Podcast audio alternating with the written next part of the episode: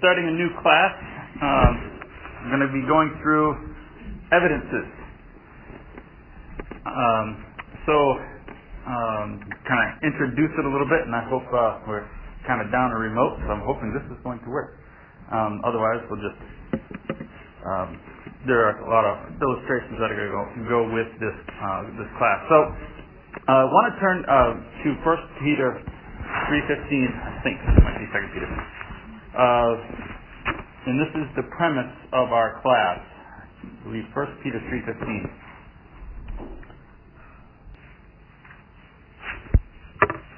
If someone wants to read that. But in your heart, set apart Christ as Lord. Always be prepared to give an answer to everyone who asks you to give the reason for the hope that you have, that do this with gentleness and respect. Okay. So um, we're going to look at two elements of this uh, verse as we as we start this out. Come on, baby, you want to work for me? You want me to click it? Yeah. Uh, I don't quite have the range. It worked earlier, but it doesn't want to work for me now.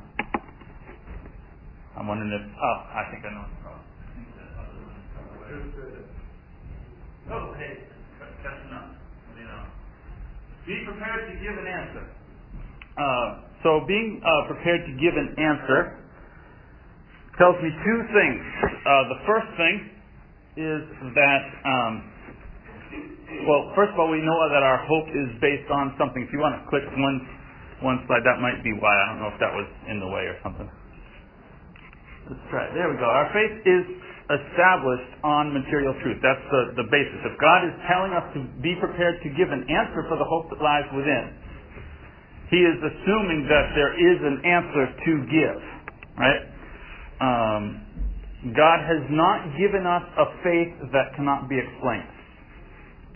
Um, I suppose there are things in our faith that can't be explained. I can't explain to you how Jesus walked on water. That's that's not explainable. That's why it's called a miracle, right? It's not explainable. It's outside of our realm of understanding. Uh, but we begin from the premise that the things that I believe generally have an answer. The second thing is when he says be prepared to give an answer, it presupposes the idea that I'm going to be asked the question. Um, we should be expecting the question. Well, why would I expect a question? What's that? Why should I be expecting a question from other people? Okay, one is that my life, right? I should I should be visibly different. What else? One other important aspect. Okay, I, I should be talking about it. Not everyone knows. Uh, one of the things that we talk about is that, you know, people should ask the question because they see that, that our lives are different. That's not anywhere in the Bible. God expects that we are talking about it. God does not expect that people are going to initiate the conversation. God expects us to initiate the conversation, and in doing so, people are going to respond with some questions. And in those questions, we are required to give an answer for the hope that lies within. Now, uh, the next part, the second part of this, uh, come on, you could, there we go. Is he says, sanctify God in your heart. It's technically the first part of that. Uh, we're handling it second. Um, So, I'm treating God as special. That's all that means. Treat God as special. Treat Christ as special in my heart. Um, come on. I am waiting a remote, but it went home. Can you advance, Becky, can you advance that for me? Okay. Hey, it caught up. It's going to be a little slow today. Um, so, answers which... Any answers that I would give that would diminish God defeat my purpose. That's the first thing. Um, give an example. Well, some some people in in giving an answer will say things, well, you know, the Bible's not always accurate. That sounds like an educated response. Sometimes, there are some times where, where we've learned things and the Bible's not always accurate. At that point, we should close the book and go home, because if that's the case, if we're diminishing God, then we've defeated the purpose of the hope that lies within. What we're saying is that the Holy Spirit is not capable of inspiring the perfect word. So what's the point? I have defeated Christ. Beyond defeating the Bible, I have defeated God. I have I have given an argument that defeats God. Or uh, people will say, well, the, the Bible's not always relevant to today. You know, there, there, it, it was in a culture back then. Uh, there's all sorts of topics that, that come into play uh, when people are talking. And, and well, that, that doesn't really mean this, or, or or it's not really relevant. That that was in their culture and in their time. And, and, and we want to soft, you know, soft pedal the difficult this of the scripture for people. Well, don't I serve a God that was capable of seeing two thousand years into the future, or don't I? See, I, uh, eventually I defeat God in some way. And if if, if I think my answer out, and, and think of it this way, are my answers defeating God? He says, sanctify God in your hearts and be prepared to give an answer. So, so any answer that I'm going to give that doesn't set apart God and say, I, I can't defeat God in any way, otherwise there's no sense in giving the answer.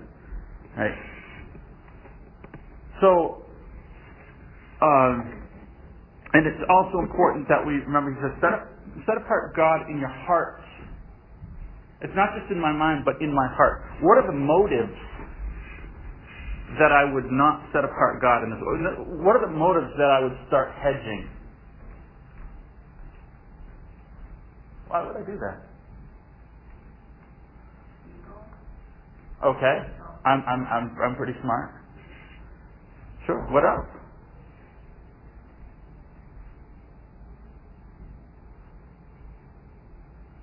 Why do people hedge? I mean, some people are so educated that that they're they're too smart for simple truth. Okay. Who's, who am I around? It's it's uneducated position, and and the majority doesn't believe it, so I want to fit in with the majority, or I want to fit in with my peer group, whatever my peer group is. I kind of want to hold on to my religion because I was raised with it, and I'm I'm used to it, and it's customary to me. But I don't want to go over here. So, so we start hedging things and, and trying to manipulate things to fit in with the people I'm around, so I don't make waves, right? Sanctify God in your heart. My motives need to be kept in check. I need to understand my motives. Why, why am I wanting to just kind of massage this uh, this teaching to fit? Right? Set apart God in your heart. Now, our faith has a lot of aspects, so there's a lot of different types of answers. So I don't know how long this class is going to go. Not every answer that we will discuss will appeal to every person. Right? Some people are really, Im- what really blows them away is science or or things like that. That really, they really, other people could not care less about science. Right? Uh, all sorts of people, and it depends on the topic that we're talking about. Um, so it might be practical application that really more influences a person. Um, we're going to get a little smattering of, of a lot of different things as we go through this. Um, but one thing is sure, you can get to heaven on your own without evidence. You can. I don't think it's a good plan. You can do that. There are some people that never question anything. My parents taught me this. I've accepted it. And they will never depart from it. They will accept, and that's fine. And you can get to heaven that way. There's no problem. You will have a very difficult time bringing anybody else along with you, because you can't give your faith to somebody else. Right? They have to develop their own faith. Um, and I say it's not a wise choice because Jesus taught that that's not a wise choice. Jesus says, you know, uh, if you don't have a faith in you, if you don't have a firm-rooted faith, there are two things that are going to pop up in your life that are, are going to challenge that faith. You know what they are. He told a parable.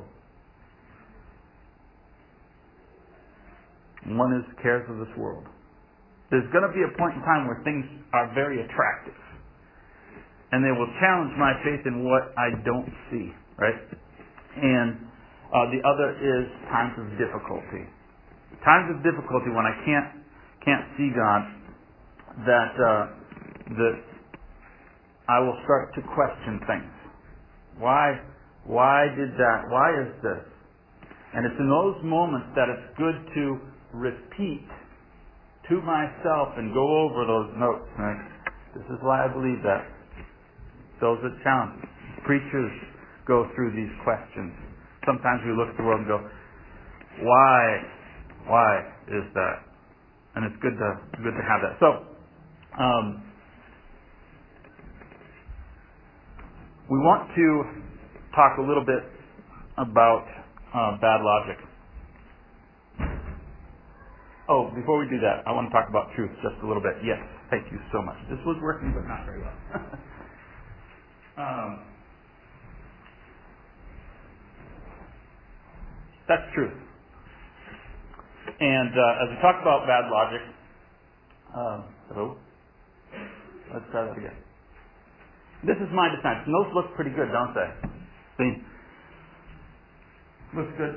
We want to be parallel with the scriptures. The problem is, is that that's off just a little bit. Just a touch. Now, you wouldn't have known that unless you were O C D like me, and you could have seen that from your from your seat. That line goes approximately a sixteenth of an inch every six inches. It separates, which means if, now I couldn't do that because that's going north and south, but if you turned it ninety degrees and you followed that to uh, Milwaukee, about twenty miles, you would have to run about a fifth of a mile between those two lines.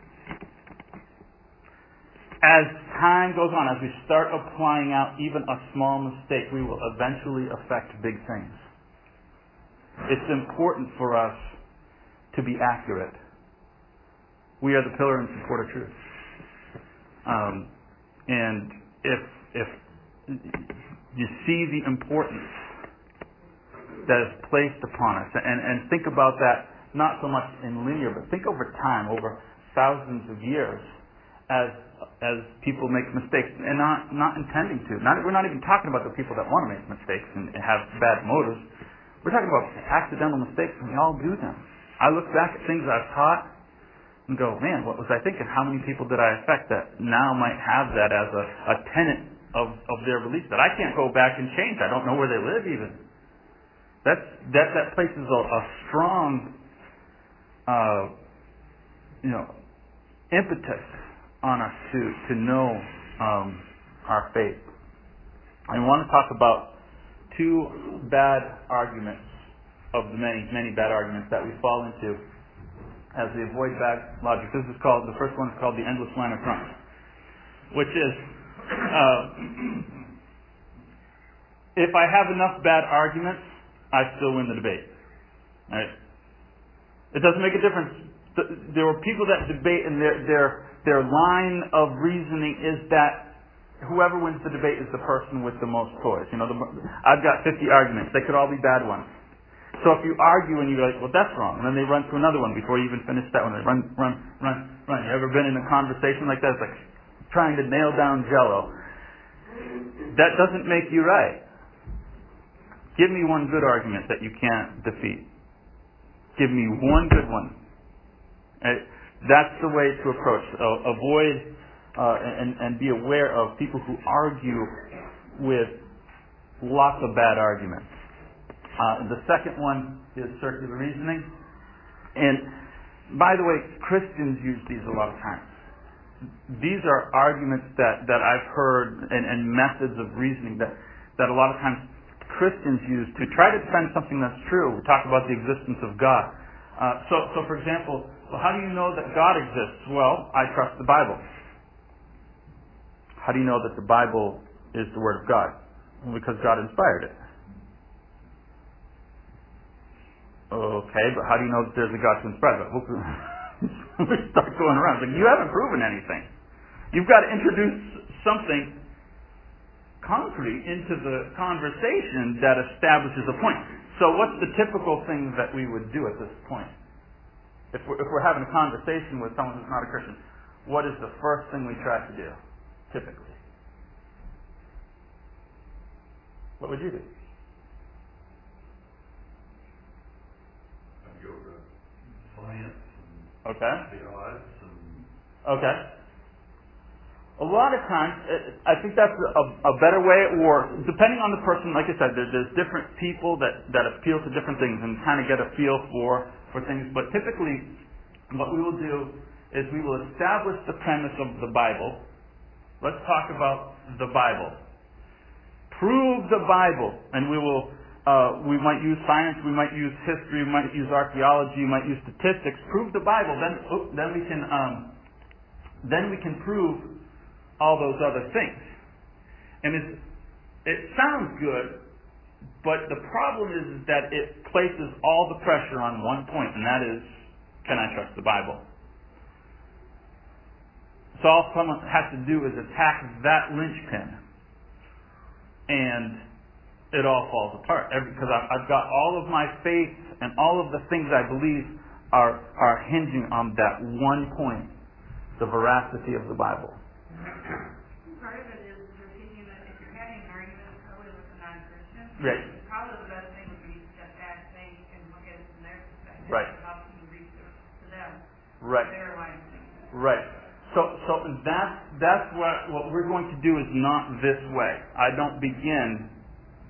I used to begin with the Bible. I don't begin with the Bible, unless they're there. Um, this is how I begin.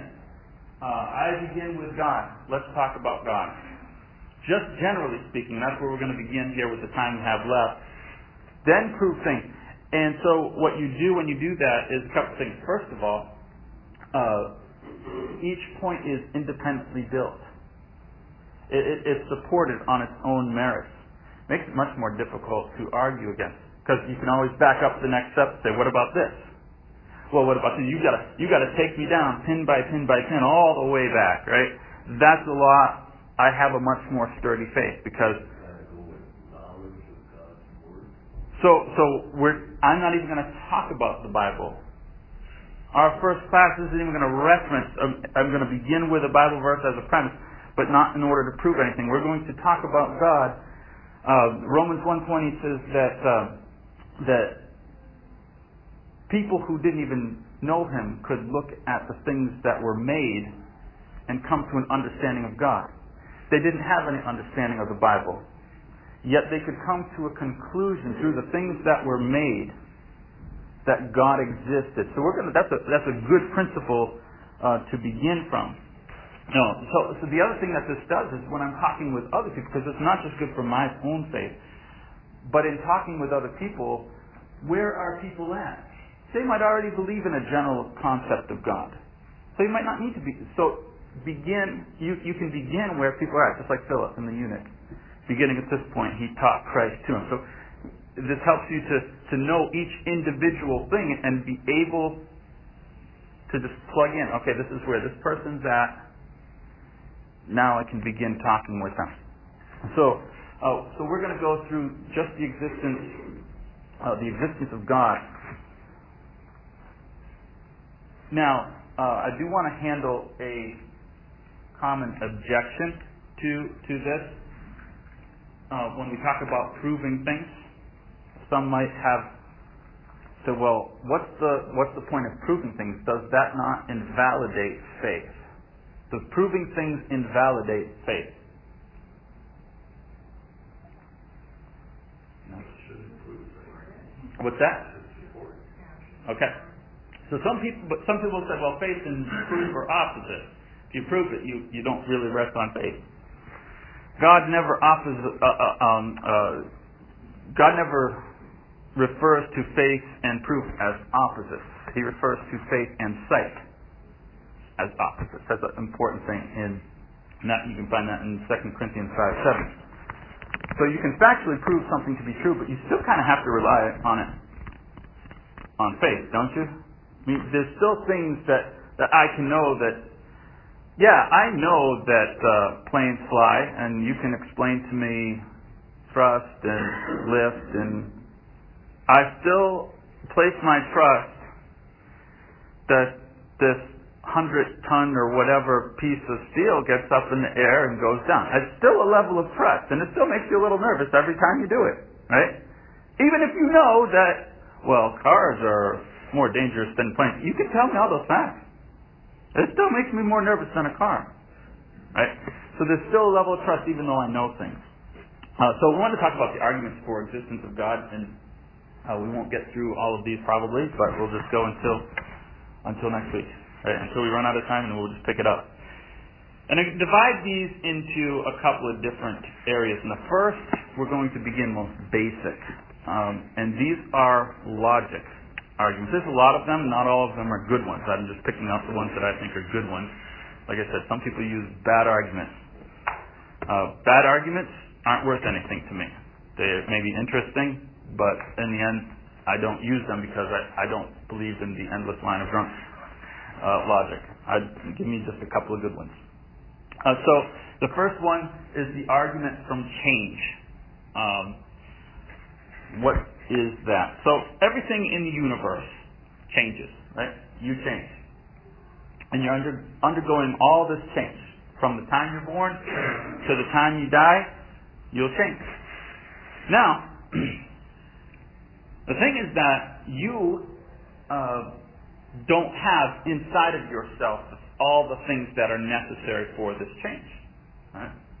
You are acted upon by lots of other things that that exist in this world. I, I'm relying upon sun. I'm relying upon all these other things.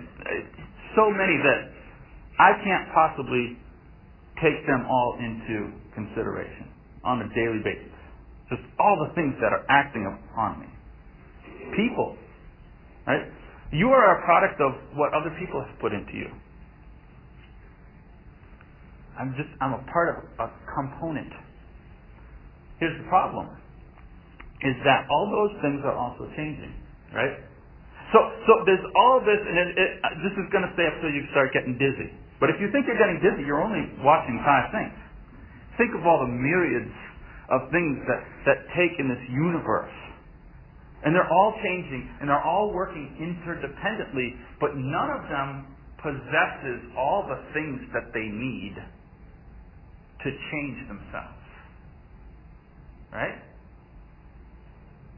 Well, how do they all exist? How do they all change? They all have these needs, and they're all needing something else. It, and it kind of comes back to that same endless line of drunk. What's the... It's like, can can, a, can this endless line of things, can there be an unlimited number of things all being mutually supporting each other? No. It is impossible. There must be then something that exists that is not dependent on other things. And at the same time, supplies that foundational need that all other things rely on. It's not constantly changing. It has all the things in it that are necessary for its own existence. You can call that lots of things. We're going to call that God. When I say God, I'm just speaking loosely. I'm not talking about the God of our Bible necessarily. That's built on a different level. We're in a different level when we talk about that. We're not even talking about the Christian God or the Hindu God or which God. We're just going to call that God. Just the basic concept of something that exists. There, there has to be something out there.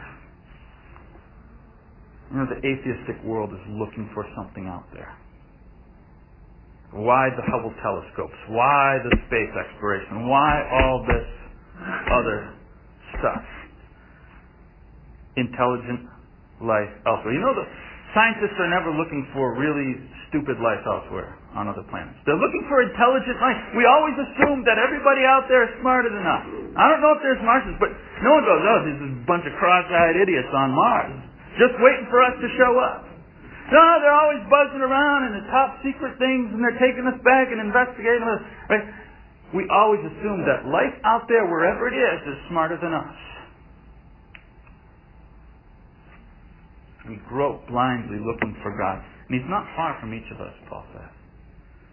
two thousand years ago, Paul basically is identifying this evidence. The second one is similar to it. This is the argument of cause and effect. If you have questions, by the way, stop me. Because there are people that will challenge you. Well, what about this? What about that? Any questions before we move on? I think an interesting part of that is it's also a scientific principle that says all things without energy being applied will invariably descend toward chaos. Mm-hmm. In other words, they will decay yeah. or what. And the, the complement to that is it takes two units of order, energy applied as bringing order to something that produces one unit right. result. Mm-hmm. Mm-hmm. In other words, it takes more energy to bring order than it does to maintain order. Mm.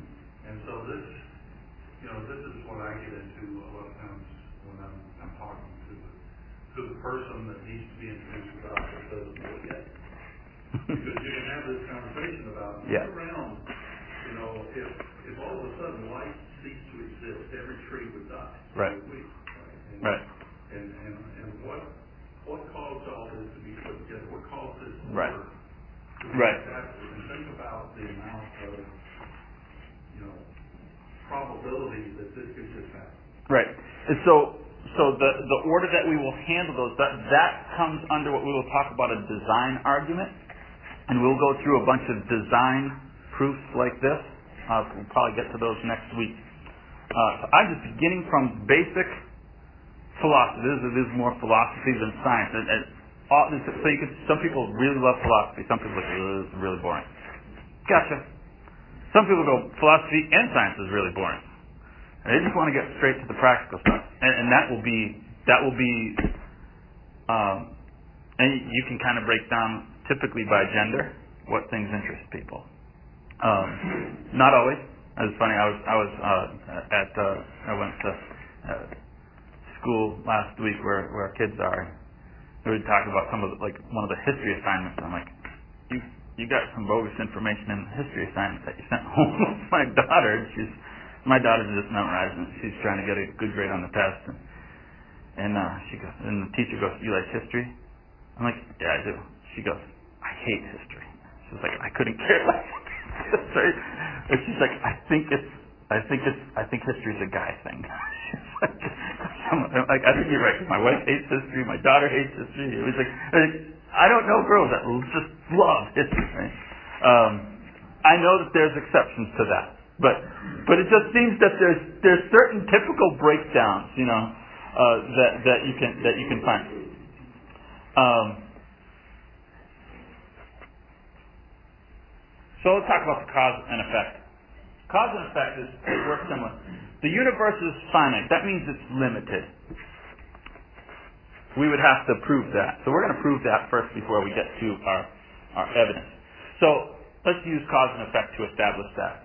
Everything that happens has a previous cause and has following effects. In other words, if I, you know, something just doesn't randomly fly across the room just because, right? Something made it do that. You drove in today, you saw a tree. We're missing a branch. There's tire tracks. Hey, something happened.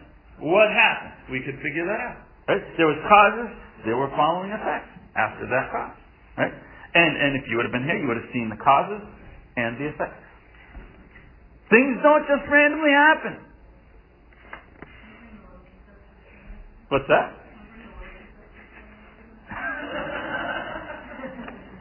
Funny you should mention that. Um,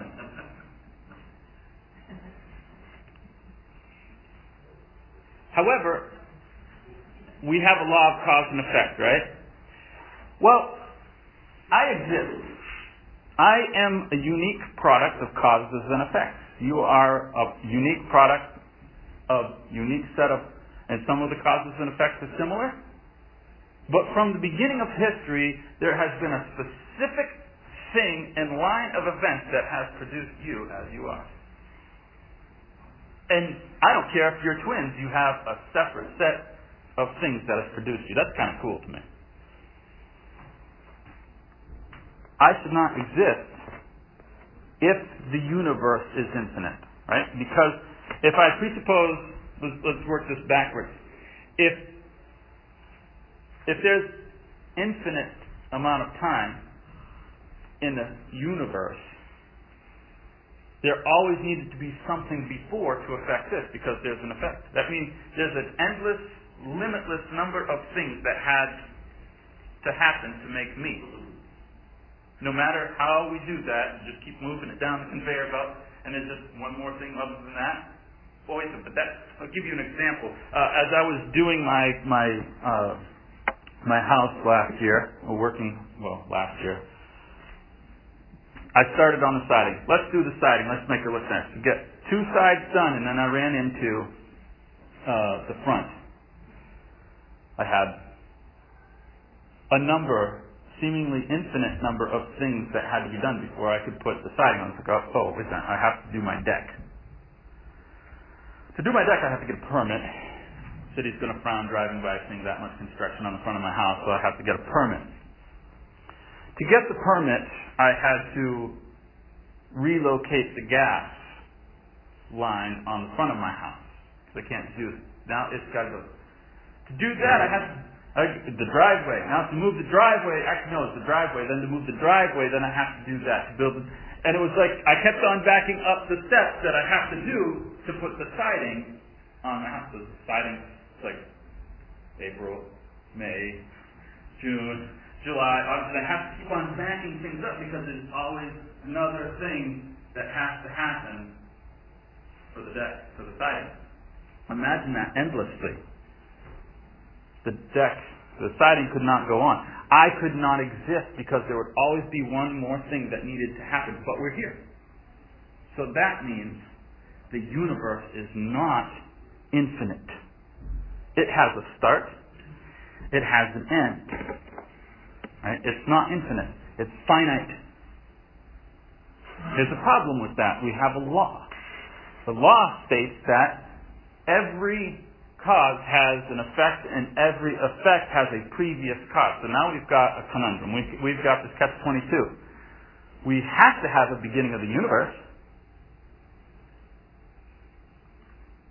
but we can't have a beginning of the universe because every cause has to have something that caused it. We can't just have all of a sudden the universe said, huh, I'm here today. Right? That can't possibly have happened.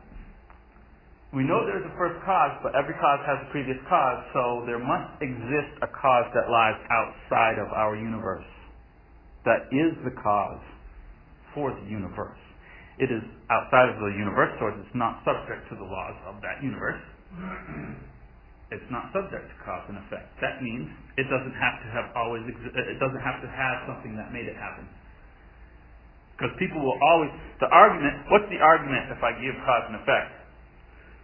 What would you argue? If God created everything, who created, who created God? God does not exist within the universe as being subject to it. He is not subject to the laws of thermodynamics. He made the laws of thermodynamics. He's not subject to the law of cause and effect because he made it. He's not subject to gravity, so he can walk on water. He's not subject to the laws of the universe. He made it. And so cause and effect doesn't apply to God. There has to exist. Again, we're going to call it loosely God. We're not going to talk about which God. That comes later. Uh, the last one, we've got a good time in here. Um, the last one is, that's supposed to be argument three, but the argument from contingency. I didn't give these titles. Right? They're not my titles. Basically stated, things come into existence and they go out of existence, right? Everything. I once was not here. I once will not be here. Everything comes into and goes out of existence, even if it takes a long time. Stars come into existence. They go out of existence.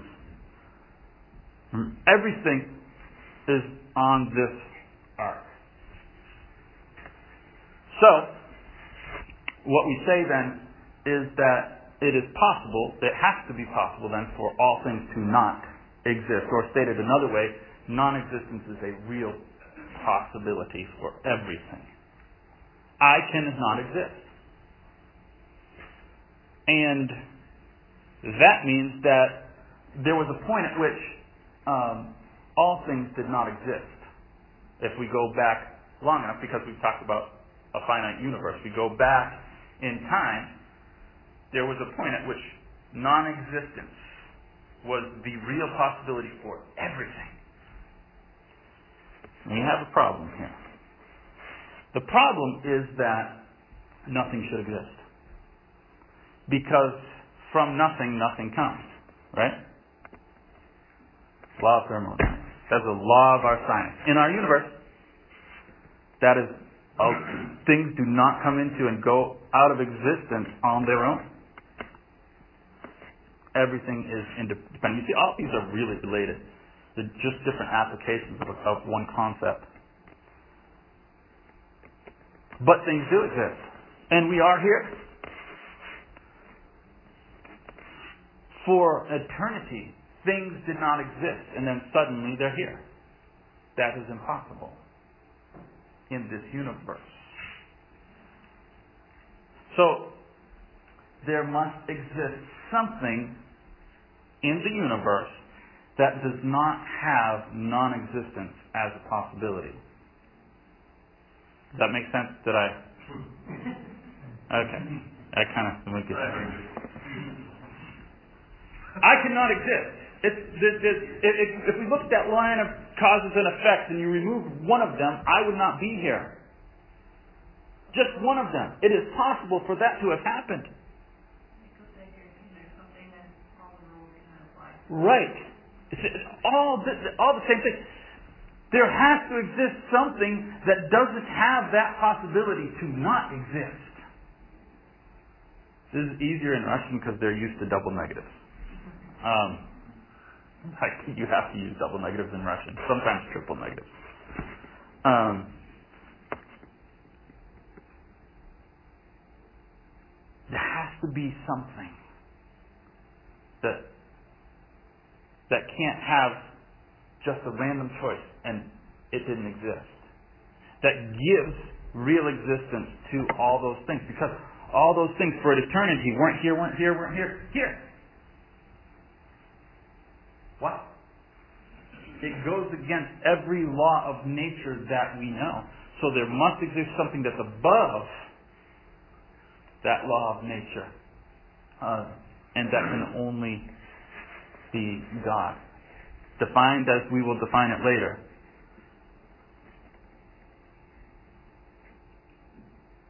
But has to give causes and effects. It has to give all those things that we need. Has to give the chance for existence. This is what the world is groping for. This is what the world is searching for. I know these kind of, that last one's a little complex. I've weeded out some that are really bizarre um, to try to come down to a couple of simpler ones. Uh, any thoughts? Um, first of all, to even get a discussion with somebody, and the best advice I ever got is you have to build a relationship. Yep.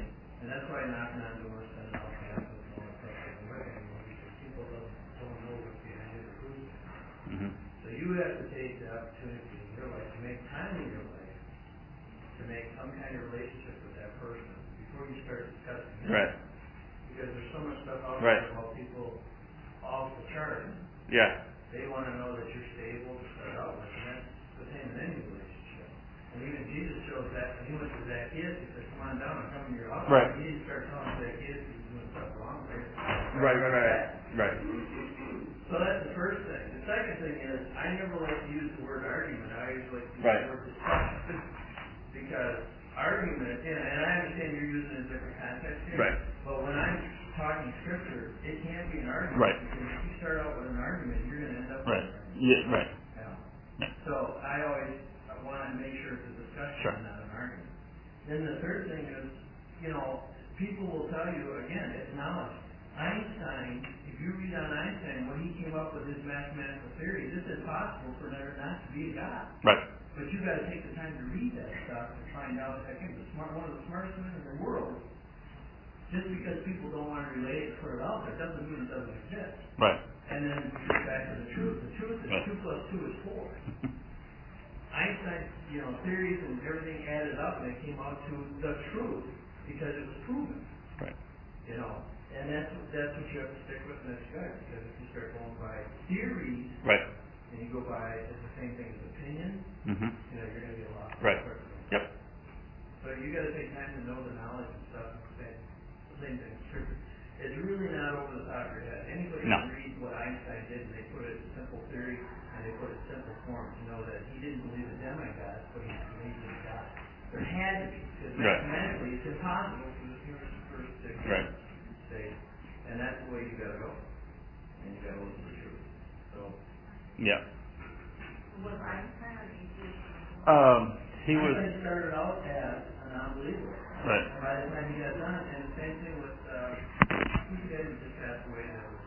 Um, Hawking. Hawking. Even if Hawking would have lived even a few more years later, he was coming towards the point of the same thing as Einstein. Yeah. The reason I got into it is because Hawking said Einstein didn't believe in God either. You, it, what that is, is uh, and, and this this happens to a lot of on, on both sides of the argument, is people, you quote people yep. at different points of their life, exactly. and and you pick the quotes you like. There are people there are people that moved away from it, and and Christian will quote the early quotes and not the later quotes. It's like he didn't end up there. Uh, Mark Twain did not die a, a believer. He died an atheist, and you're gonna have to live with that. When you read that, that's what you find. Right.